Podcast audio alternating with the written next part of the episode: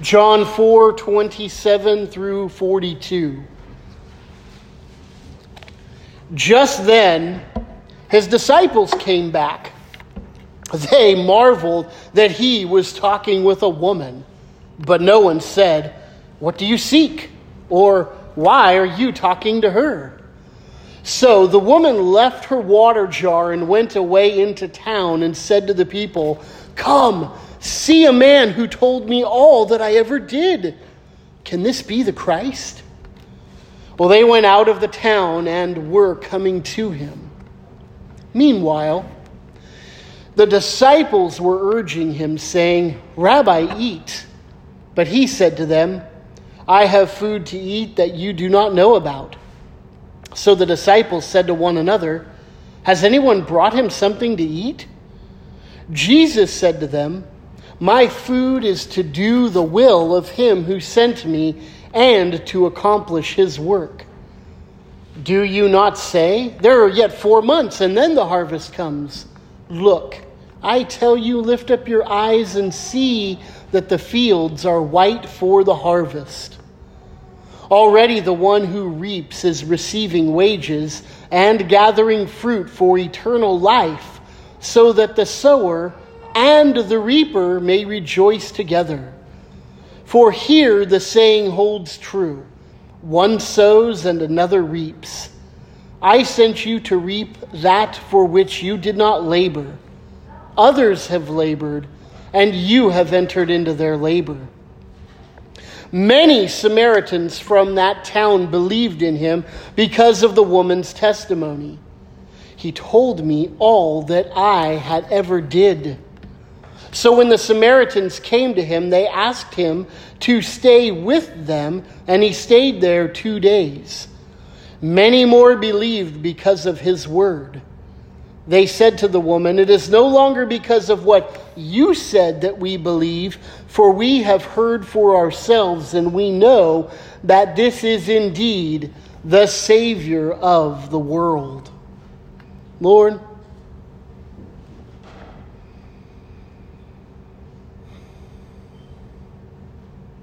it is never a light matter to open up your word and worship you as we read and study and think through these things.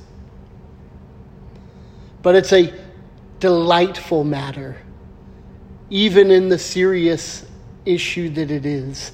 And so, Lord, we pray that your Holy Spirit would fill us this evening, that we might have minds that are keen to think about the truths that we're talking about here, and our hearts would just be invigorated to take these things that we're thinking and take them into our heart that they become part of us, and then we can apply them not only to our lives, but to people around and about us as well. Lord, all of this we ask for your glory and your name's sake as you do all of the work, Lord. We pray, Lord, that we would walk out of here knowing you better and loving you more than we did when we came in, Jesus. In your name, amen. Amen. Well, it behooves us, since we're right here in the middle of the chapter, to remind ourselves of what's taking place, right? Just then his disciples came back. Well, just when? Well, if you remember the story in John 4, Jesus, he was in Jerusalem. And in Jerusalem, he had the meeting with Nicodemus there at night on the roof of somebody's house. We don't know who. But they had that inter- interchange, exchange, pardon me, back and forth about the need for people to become born again. That wonderful passage that we get, of course, the most famous Bible verse of all, John 3:16, from. And then after that, we saw that Jesus left Jerusalem headed down the mountains where Jerusalem is situated and into the area where the river of Jordan lies, down that feeds into the Dead Sea. And Jesus went out into this more barren place than, of course, Jerusalem is, or lots of other places in Israel are, in order to preach And also, his disciples were baptizing people out there. And then John the Baptist and his disciples, remember, have that discussion at the end of John 3. Aren't you jealous, John, that Jesus is now baptizing more people than you are? And of course, you remember that passage. Jesus says that, pardon me, John says of Jesus that he must increase and I must decrease. And from that place of being out into this arid region, he left there. And then it would have made much more sense if he was going to head north to the Sea of Galilee to just head right on up the river. Head right on up. There was a road that led on actually both sides of the Jordan River, and either one Jesus could have taken to get to Galilee, and it would have been much quicker. But remember, in the beginning of John chapter 4, it said Jesus must go through Samaria. And that was a weird thing that we discovered because Samaria was not a place where Jews would go if they could do anything to avoid it. Because remember, when the ten northern tribes rebelled against the Lord and against God's anointed king from the two southern tribes, oh, long, long, long before Jesus, those ten northern tribes quickly fell into idolatry and worshiping of these false gods and in doing so angered God, and his wrath was kindled against them. And God brought the nation of Assyria against the nation of Israel, those ten northern tribes, conquered them, and then displaced many of them. And then took other displaced peoples from the rest of the Assyrian Empire and resettled them there in that land thus, as it were, at least in certain portions of the land, repopulating the people with a half breed people, not Jew, not Assyrian, but something of a mix of the two, which became the Samaritan people. But these Samaritans wanted to still worship God, and so they requested a priest be sent down so that they could offer sacrifices and worship. And of course, the priests that were sent were not traditional Jewish priests, but in fact, ones who had brought a twisted and perverted form of Judaism along with them a Judaism that would remove the majority of the Old Testament scriptures, only leaving the first five books for them to have as their canon. And then from there, worshiping not on Mount Zion, where God had set up his temple, but rather on Mount Gerizim, which in the book of Deuteronomy was a place of blessing. So at least they had that kind of going for them. But in fact, it was a false worship. And as Jesus entered that land and needed to go through that land, it was for this meeting with this woman. Now, you'll remember that not only did Jews have no dealings with Samaritans, but they didn't think very fondly of women either. You'll remember that one of the great Jewish phrases of the day was that a woman should not even be taught the law. Or a man who was a Jewish leader, one like Nicodemus from the previous chapter, might have even prayed one of those prayers that we find so repugnant God, thank you that you did not make me a Gentile, a dog, or a woman. And Jesus had to go through Samaria to meet not only a woman, but a Samaritan woman. And not only a Samaritan woman, but as we find in the course of this story with this woman, she was not of the highest of reputations, right?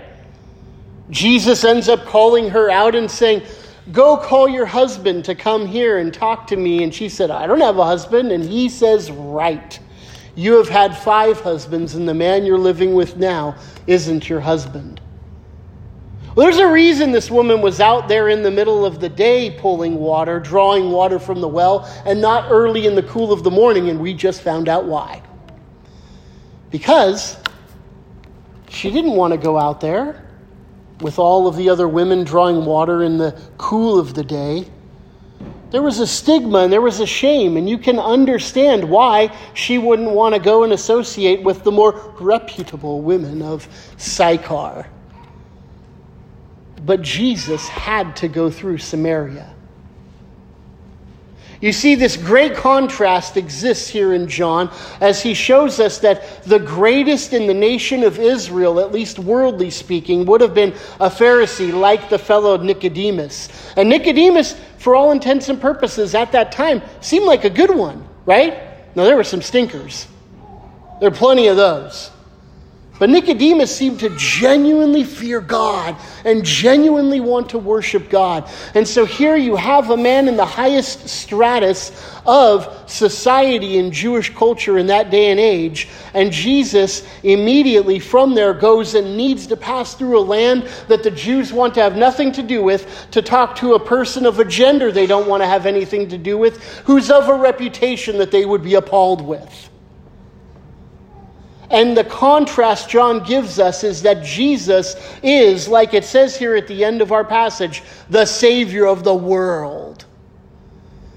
There is nobody outside of the bounds of this redemptive message. Jesus went where it would have been absolutely appalling for him to go and to preach his message. And he tells his disciples here and instructs them the fields are white for the harvest, showing them that his message is for all peoples everywhere at all times. You see, there is nobody, nobody nobody that is out of bounds when it comes to the preaching and proclamation of this message. You can go anywhere. The deepest, darkest part of Africa, the deepest, darkest part of the Amazon. You can go to Indonesia, Laos, Cambodia, China. They're going to try to get you, but you can go there and preach the gospel and know and know and know and know and know that God has his people that are needing to hear that message to come to him. The gospel will be effectual and it will be for peoples from, like I said, every tribe and tongue and nation. And so Jesus sits down with this woman from another nation, from another religion, from a different cultural background. In fact, you don't even know exactly what kind of background because of the interbreeding that had happened with these other cultures.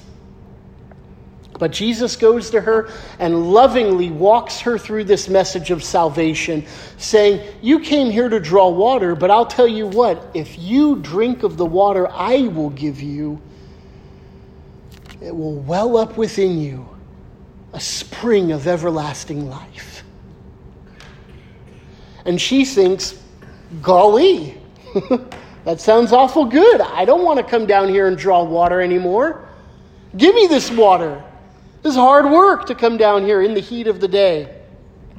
And of course, Jesus says, No. This is where he introduces his knowledge about her. Go call your husband. And she says, Oh, you know about me. I think you're a prophet. He says, Well, I'm a little more than that, lady. That's my paraphrase. If you knew who it was who was saying, you would ask, but even more than that, I am the Messiah. And of course, I'm paraphrasing so we can get to our text here. And she says, The Messiah, huh? And the Lord does this wonderful work of taking her from her point of contact, which is a woman who is coming down to draw water, and draws out of her her real need. Her need is eternal life. The disciples come back then, just as he's revealing the fact to her that he is the Christ. And this is a side note, this is parentheses. God's timing's perfect. Disciples didn't come back any earlier. Disciples didn't come back any later. Disciples didn't come and interrupt the meeting in the middle when they were talking about water and she was still confused about what was happening. No, they came back after the point where Jesus revealed who he was, and apparently the Holy Spirit had been working in this woman this whole time and brought her to the place where she was confronted with her sin, rightly so, but now she also is confronted with her Savior who can cleanse her from all of her unrighteousness. And she puts her faith and trust in this guy who's standing here in front of her. And suddenly she has a well of living water welling up within inside her. How do we know that? Verse 28 the woman left her water jar. She came to draw water. The most basic of human needs, right? I don't even get up here hardly without one of these bad boys because I know sooner or later I'm going to get parched while I'm preaching. And so I know that I'm going to need water. Simple, basic, elemental part of life. This woman came down to meet, have her basic physical needs met by her own strength, her own effort, her own work. And Christ revealed to her not only does this water not satisfy completely, but you need a water that you can't work for that will satisfy you eternally. That's a good message. And she is so moved by the fact of what Jesus has just done, I believe repenting of her sins and putting her faith in Christ, that she doesn't even think, consider her water bottle anymore. Well, bottle, it's a big, huge, fat jar she would have had to carry back. And she leaves it there and hightails it back to town. And she comes to everybody and says, Come, come, see a man who told me everything I ever did. Could this be the Christ? And of course, you know she already believes this is the Christ. Now, I, when I became a Christian, I talked about this a little bit this morning, but when I became a Christian, I don't know, some of you have been Christian your whole life. Praise God. Wonderful. I love, that's my favorite kind of testimony. Somebody who has been a Christian their whole life. I haven't. But I do remember when I became a Christian. I do remember, I remember it vividly. I remember the day, I remember the hour, I remember where I was sitting, in what room I was in. But I also remember how that I didn't want to necessarily go back to my hometown because I was fearful of what people would say now that I was changed, but I couldn't not tell them. The gospel was true. The gospel had changed me. I was a new creature in Christ Jesus. Old things have passed away, all things have become new. And now I did want to go back and tell my friends, although there was a little bit of fear about talking to them, but I went to them and shared the gospel with them. Now, unfortunately, the whole city didn't come out to see Jesus when I went and shared with them, but that's okay. The re- response isn't up to me, is it? That's the Holy Spirit's job. But my responsibility is to go and to say, Come and see a man who knows everything about me. Could this be the Christ? Come see Jesus Christ.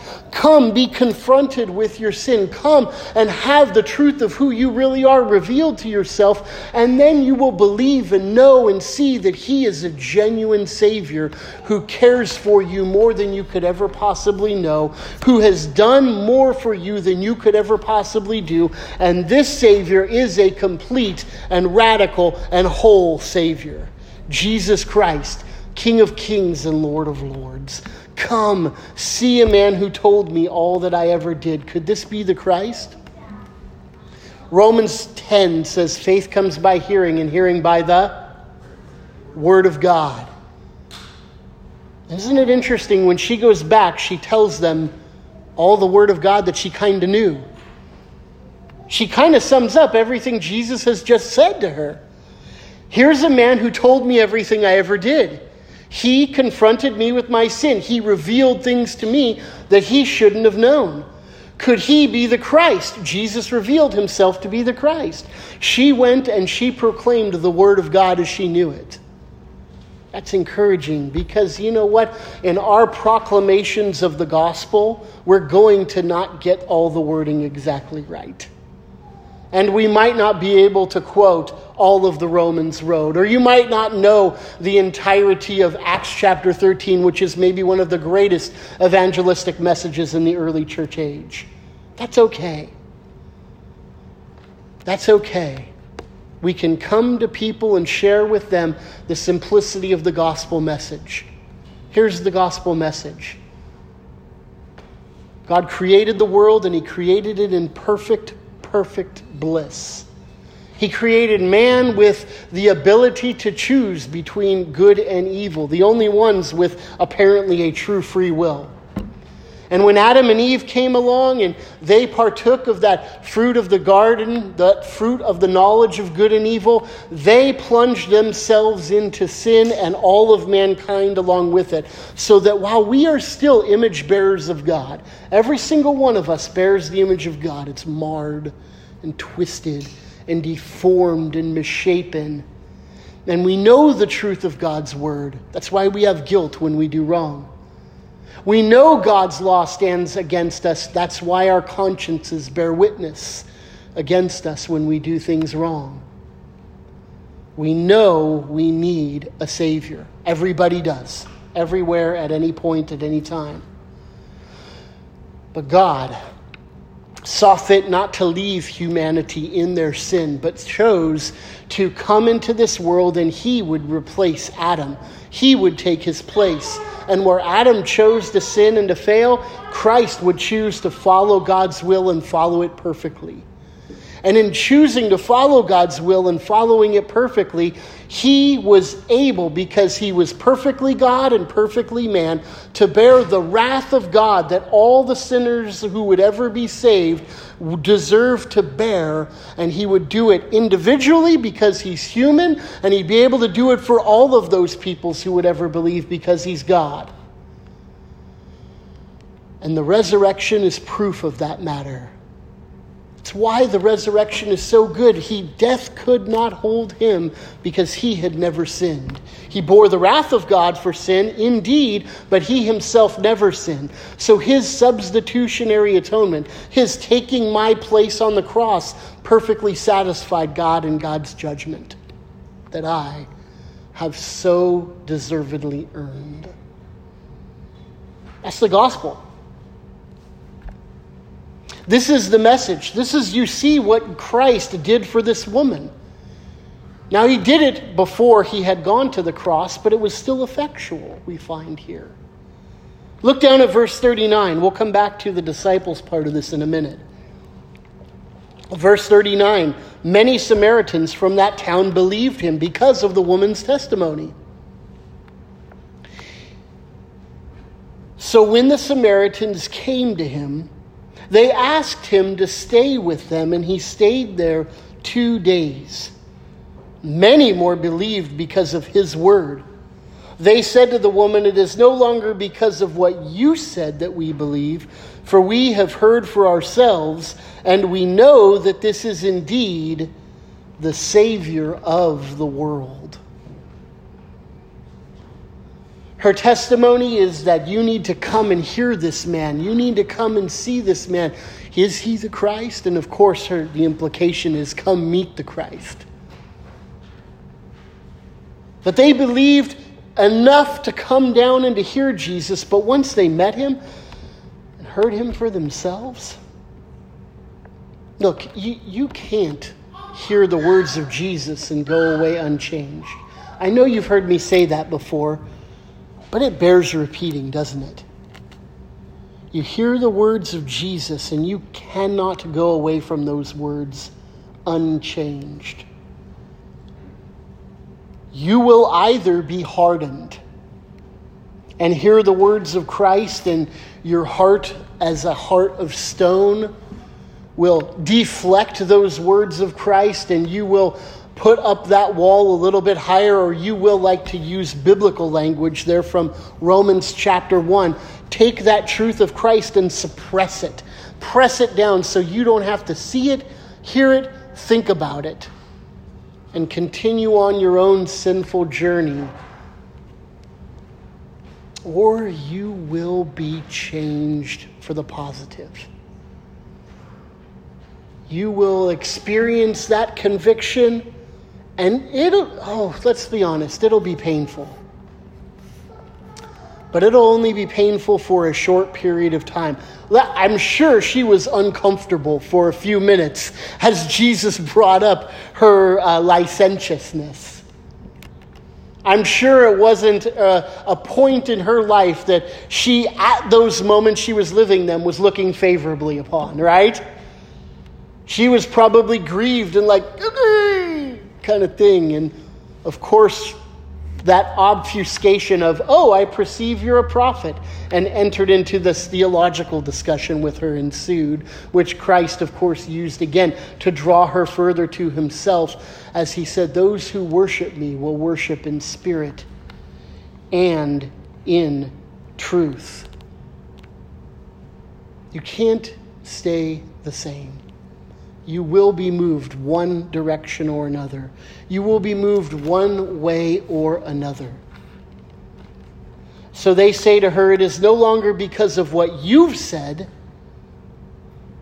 but we have heard for ourselves, and we know indeed this is the Savior of the world. Which must have been great news to these Samaritans. The Savior of the world, I mean, this is what they've been longing for too. A different version, a, a different a way of the, a different understanding of it. But when he comes, he sets everything right. When he comes, he explains everything rightly to them. And he indeed is the Savior of the world. Meanwhile, did you forget about those guys? Meanwhile, the disciples Oh, you love these guys.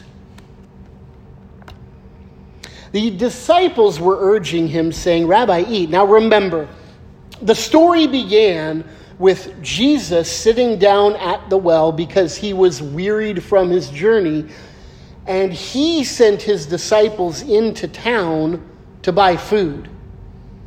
So they went in to buy food knowing he had no food, right?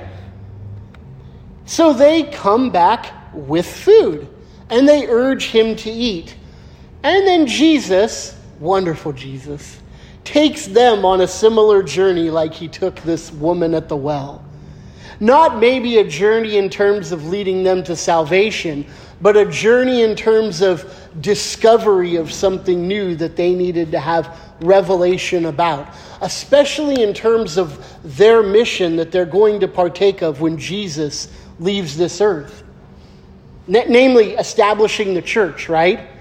Going into all the world and preaching the gospel, preaching the kingdom in Judea, Samaria, and to the uttermost parts of the world, baptizing, teaching them to observe everything that Jesus had taught, even to the end of the age. So, Rabbi, eat. But Jesus said to them, I have food to eat that you do not know about.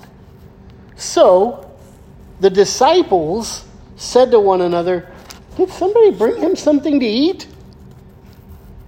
So the woman said to him, Are you greater than our father Jacob, who drew water from this well? You don't have anything to even draw from the water. we are so thick.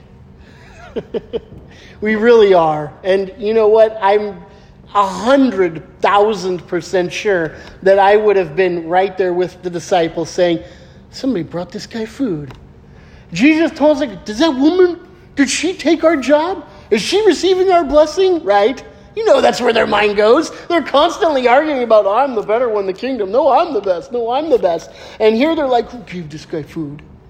Thought that was our job. So the disciples said to one another, Did somebody bring him something to eat? And then Jesus, oh, I love it, takes this opportunity to teach them a wonderful spiritual truth. He says, My food is to do the will of him who sent me and to accomplish his work.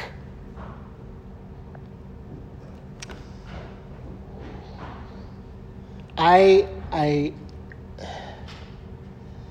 there, there's a nervousness that grips me every time I preach. This morning it was there, right before church it's here. It could be anytime, anywhere. There's this, this deep anxiety that grips me. And it, it, there's an element where it's probably an attack from the enemy, and there's an element where it's probably my own flesh. But there's a part of me that's like, you can't get up there and do this. And then there's big periods in my life. There's things that happen, and, and it could be in church life, and I get very discouraged, and I get very depressed, and I think to myself, maybe it's time to call it quits. Maybe the Lord, in His sovereignty, had me here at the church at this particular time for this particular ministry to get to, to, this particular point, and maybe it's just time for me to up and go. And I feel this deep darkness within me, and, and, and I think, ah, maybe, maybe it's time. And my wife, God bless her, she is so wonderful. She says to me, what, are you stupid? what are you going to do? You preach. You're going to be miserable if you don't preach.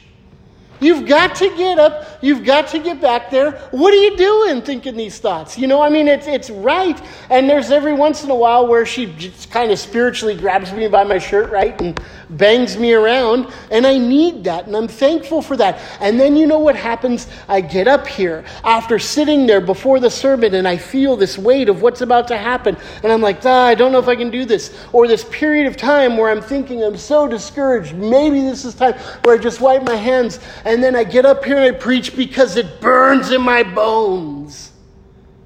Right? Jeremiah, I talked about him earlier this morning as well. This particular guy, he was so discouraged. Listen, Jeremiah a doozy. He preached and he preached and he preached and he preached for almost his entire adult life, and one person followed him. That is hard. That's a hard ministry. Baruch is the only dude. Everyone else hated his guts. They threw him in a stinking a pit. It wasn't little more than a pit. It was bad. They wanted to kill him. They hated Jeremiah. But Jeremiah said this. He was complaining to the Lord one day, and he said, Lord, why you got me out here preaching? They hate it. They hate me. I hate it. Forget it, Lord. I'm done. I'm done. Right? And if it was one of these visual representations, you could see Jeremiah kind of tearing his clothes and wiping his hands, and he starts to walk away. But at the end of that passage in chapter 3, he says, Oh, but God's word burns in my bones.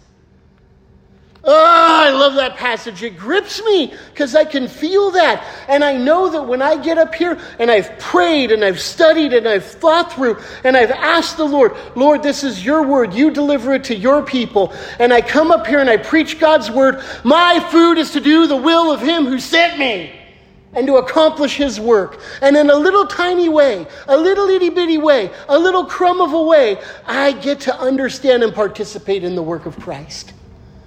And I get to be nourished by the spiritual food that God provides as I do the will of Him who sent me to accomplish His work. It's not proud work. It's not self glorifying. My goal is to glorify God, right? I am a but a humble servant. I am, to use the words of Mark, just doing my duty. But you see, with that duty comes with it food for my soul. And you get to receive the benefit of that as well because the Lord has gifted this church so that I can provide for you that which will encourage and strengthen you. Because the goal of the pastor really is to build you up for the work of the ministry so that you glorify God. And all glory goes to Him, you see. I don't get glory out of this, He gets glory. I get fed. I get spiritual nourishment. Jesus' will, and that is just a simple illustration. I am no way equating myself to Christ. You understand. But what I'm trying to do is help illustrate how Jesus Christ could say, The food that he eats is to do the will of him who sent me. It is satisfying. It is soul filling. It is life giving. It is encouragement and vibrancy to our souls because God is the one who has given us this work to do. And to do it and to bring pleasure and joy to God brings pleasure and joy to me as a person. But it's Christ's will to do the will of him who sent me to accomplish his work. Remember there in Hebrews chapter 12 where it says that he went to the cross and he endured the cross despising the shame. Remember that? Despise is a harsh word. But Christ despised the shame of the cross. But why did he do it? Why then, if he so despised that wooden gibbet, did he go and endure the wrath and pain that he endured on the cross? Well, Hebrews doesn't leave us wondering. It was for the joy that was set before him, he endured the cross. And that joy was to do the Father's will, accomplish the Father's work that he sent him to do. Now, we receive the benefits of that, right? Because we are that joy. We are the ones who receive this salvation. Christ's accomplishment of his work was the redemption of our souls. But we are not the end, you see. We are the trophy that displays the ends. The work of Christ is the glory of God the Father. And the entire work of salvation is this Trinitarian work that glorifies each and every member of the Trinity over and over and over ad nauseum for infinity.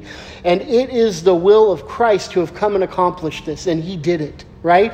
John chapter 17. Remember that prayer that he prays there? He prays right before the cross. He says, Father, I have done what you've asked me to do. He accomplished it at all. So much so that he could say on the cross, It is finished.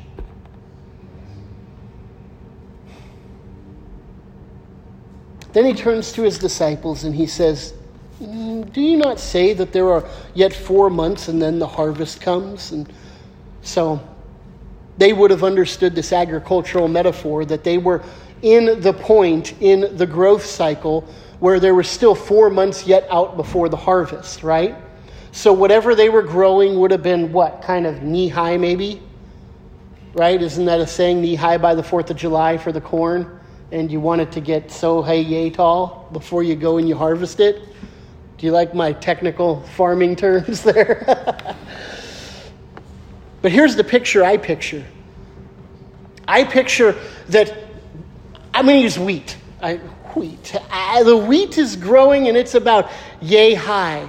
But yet, here come all of these people out from the city, and they're wearing their white linen because it's a hot, arid climate, and so they wouldn't be wearing these big, heavy garments. But they're coming down, and it isn't harvest time yet. But them coming down looks like they're blowing in the wind as they come down, and Jesus, this wonderful wordsmith, turns to his disciples and say, "My food is to do the will of the Father." And look, here comes some food for you.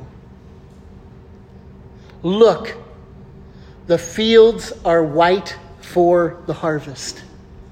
Lift up your eyes. Look, here they come. The fields are white for the harvest.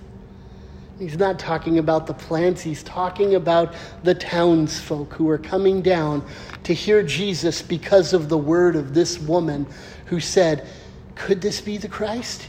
He told me everything that I ever did. Already the one who reaps is receiving wages and gathering fruit for eternal life, so that the sower and the reaper may rejoice together. For here the saying holds true one sows and another reaps. I sent you to reap for that which you did not labor. Others have labored, and you have entered into their labor. Two points as we close here. First of all, Jesus quotes Amos chapter 9. Never think the Old Testament is irrelevant. If you're quick flipper, turn to Amos 9. If you're not, you can hear me quote it. It's after Joel and Hosea in the minor prophets. But Hosea, pardon me, did I say Hosea? Amos. Amos chapter 9 is where I'm headed. Amos 9.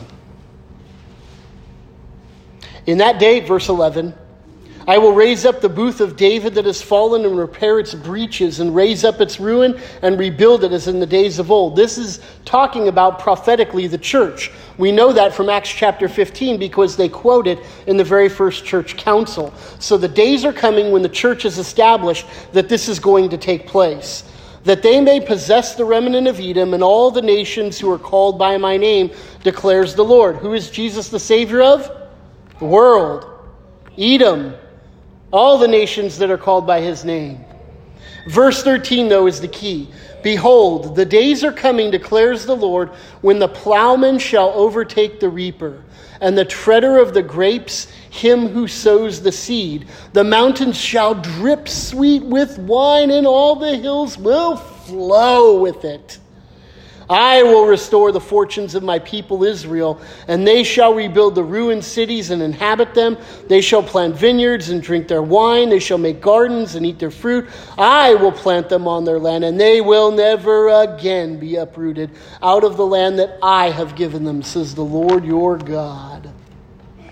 One sows and another reaps. Jesus is taking from that text as he's prophetically speaking about the establishment of the new covenant namely the church, the building of the church. He says, one sows and another reaps. Now we know this passage from 1 Corinthians chapter 3, right? Where the church there is divided, and there's some saying, I am of Paul, and some saying, Yeah, well, I'm an Apollos guy. And some are saying, Yeah, well, I follow Peter. He's the first pope, you know. That's a joke. And then there's always those ones that say, Well, I'm of Jesus. Right? There's always that guy or guys. And Paul says, no, no, no, no, no. We are all one. One might sow and one might reap and one might water and one might tend, but we are all one in Christ. And we are all, like Jesus says here, receiving the wages, gathering fruit of eternal life, and we all rejoice together in the doing of this. Jesus says, one sows and another reaps, and we all get to rejoice in the work that's accomplished and taken place as the church is built up, as people are saved, as the kingdom of God grows and advances. But finally, and I love this point that we're closing with in verse 38 you reap for that which you did not labor. Others have labored, and you have entered into their labor. This is a biblical model from the very beginning. Abraham was given a land that he absolutely had no claim to. God said, Get up from your land and go to a land I will show you, and I will give you, and I will give to your children on after you. Deuteronomy chapter 6 says that the nation of Israel, upon their exodus from Egypt and having wandered for 40 years in the wilderness, are to go in and take the land that is theirs. And Joshua in chapter 24, after the conclusion of that conquering of the land, says, This is the land God has given us, and we didn't plant these vineyards, and we didn't plant these orchards, and we didn't build these houses, and we didn't build these roads. And the entire infrastructure of the entire nation was given over to the people of Israel as a gift from God. They received what they didn't labor for. Now, granted, they went in and they conquered the people, but they did not labor for all of that stuff that came along with it. They received the blessings from God. And listen, the same holds true spiritually speaking for us. What was physically true for the nation of Israel was a shadow and a type of us for the kingdom of God. Beloved, we might share the gospel with our friends, our neighbors, our coworkers, our loved ones, or whoever they are, or maybe to the farthest reaches of the world we go. We might share the gospel, but it is not us that's doing the work. Beloved, it is God who's doing the work. It is the Holy Spirit that is doing the work. It is God who is taking His word by the Holy Spirit and applying it to that person's life who I'm speaking with. I might get to lead somebody to the Lord, but it is not me who's saving them. I might get to reap, but it is not me who is sown. It might be me who sows a seed as I preach a gospel message from the Bible, but I'm not the one who does any of the work we are entering into another's labor. And this is one of the most glorious truths we have as Christians. As a preacher, I get to enter into a work that I am not laboring for. I trust the Holy Spirit to take the message that I preach and apply it to your lives. Good night. If I thought that was my responsibility, Yeah, I would quit. And talk about discouragement. If I thought it was me that had to work you up and get you moving and get you changed, and barely change a diaper, much less anybody's soul. And the same holds true for each one of you, too. God has called each and every one of you to a ministry. And some of you, it's evangelism. Some of you, it's deacon ministry. Some of you, it's some other kind of ministry here within the church. Some of you, it's just to your own families. Praise God, those are all wonderful, glorious ministries. And we all enter into the work that God has set before us, laboring, but not with the work that we are doing, but the work that the Holy Spirit is doing through us as we labor for His glory and His grace and His great name's sake. So, as we close, I want to encourage you with the words that as you set out from here and you think God's thoughts about this passage, to consider what God has called you to. And if it's something in terms of evangelism, then praise God and go out and start sharing the gospel. And if it's in terms of some other area of ministry, then praise God and look to where you can co labor with God, where you can pray, Lord, this is what I believe you've called me to. Give me the strength, the word to do it, and it will be food for your soul. And that's what each and every one of us needs and needs so desperately, but yet it brings us the greatest joy. Amen. Father God, we pray that you would encourage each and every one of us because this is a message that we as Christians need to be reminded of regularly over and over. The fact that as we labor, we are really laboring with the labor that or the strength that you provide for us in your Holy Spirit and by your Spirit. Take these truths and take this great and glorious gospel message and May we receive this spiritual food from it so that we can be strengthened, that we can be nurtured, and that we could grow in your grace, Lord Jesus. In your name, amen.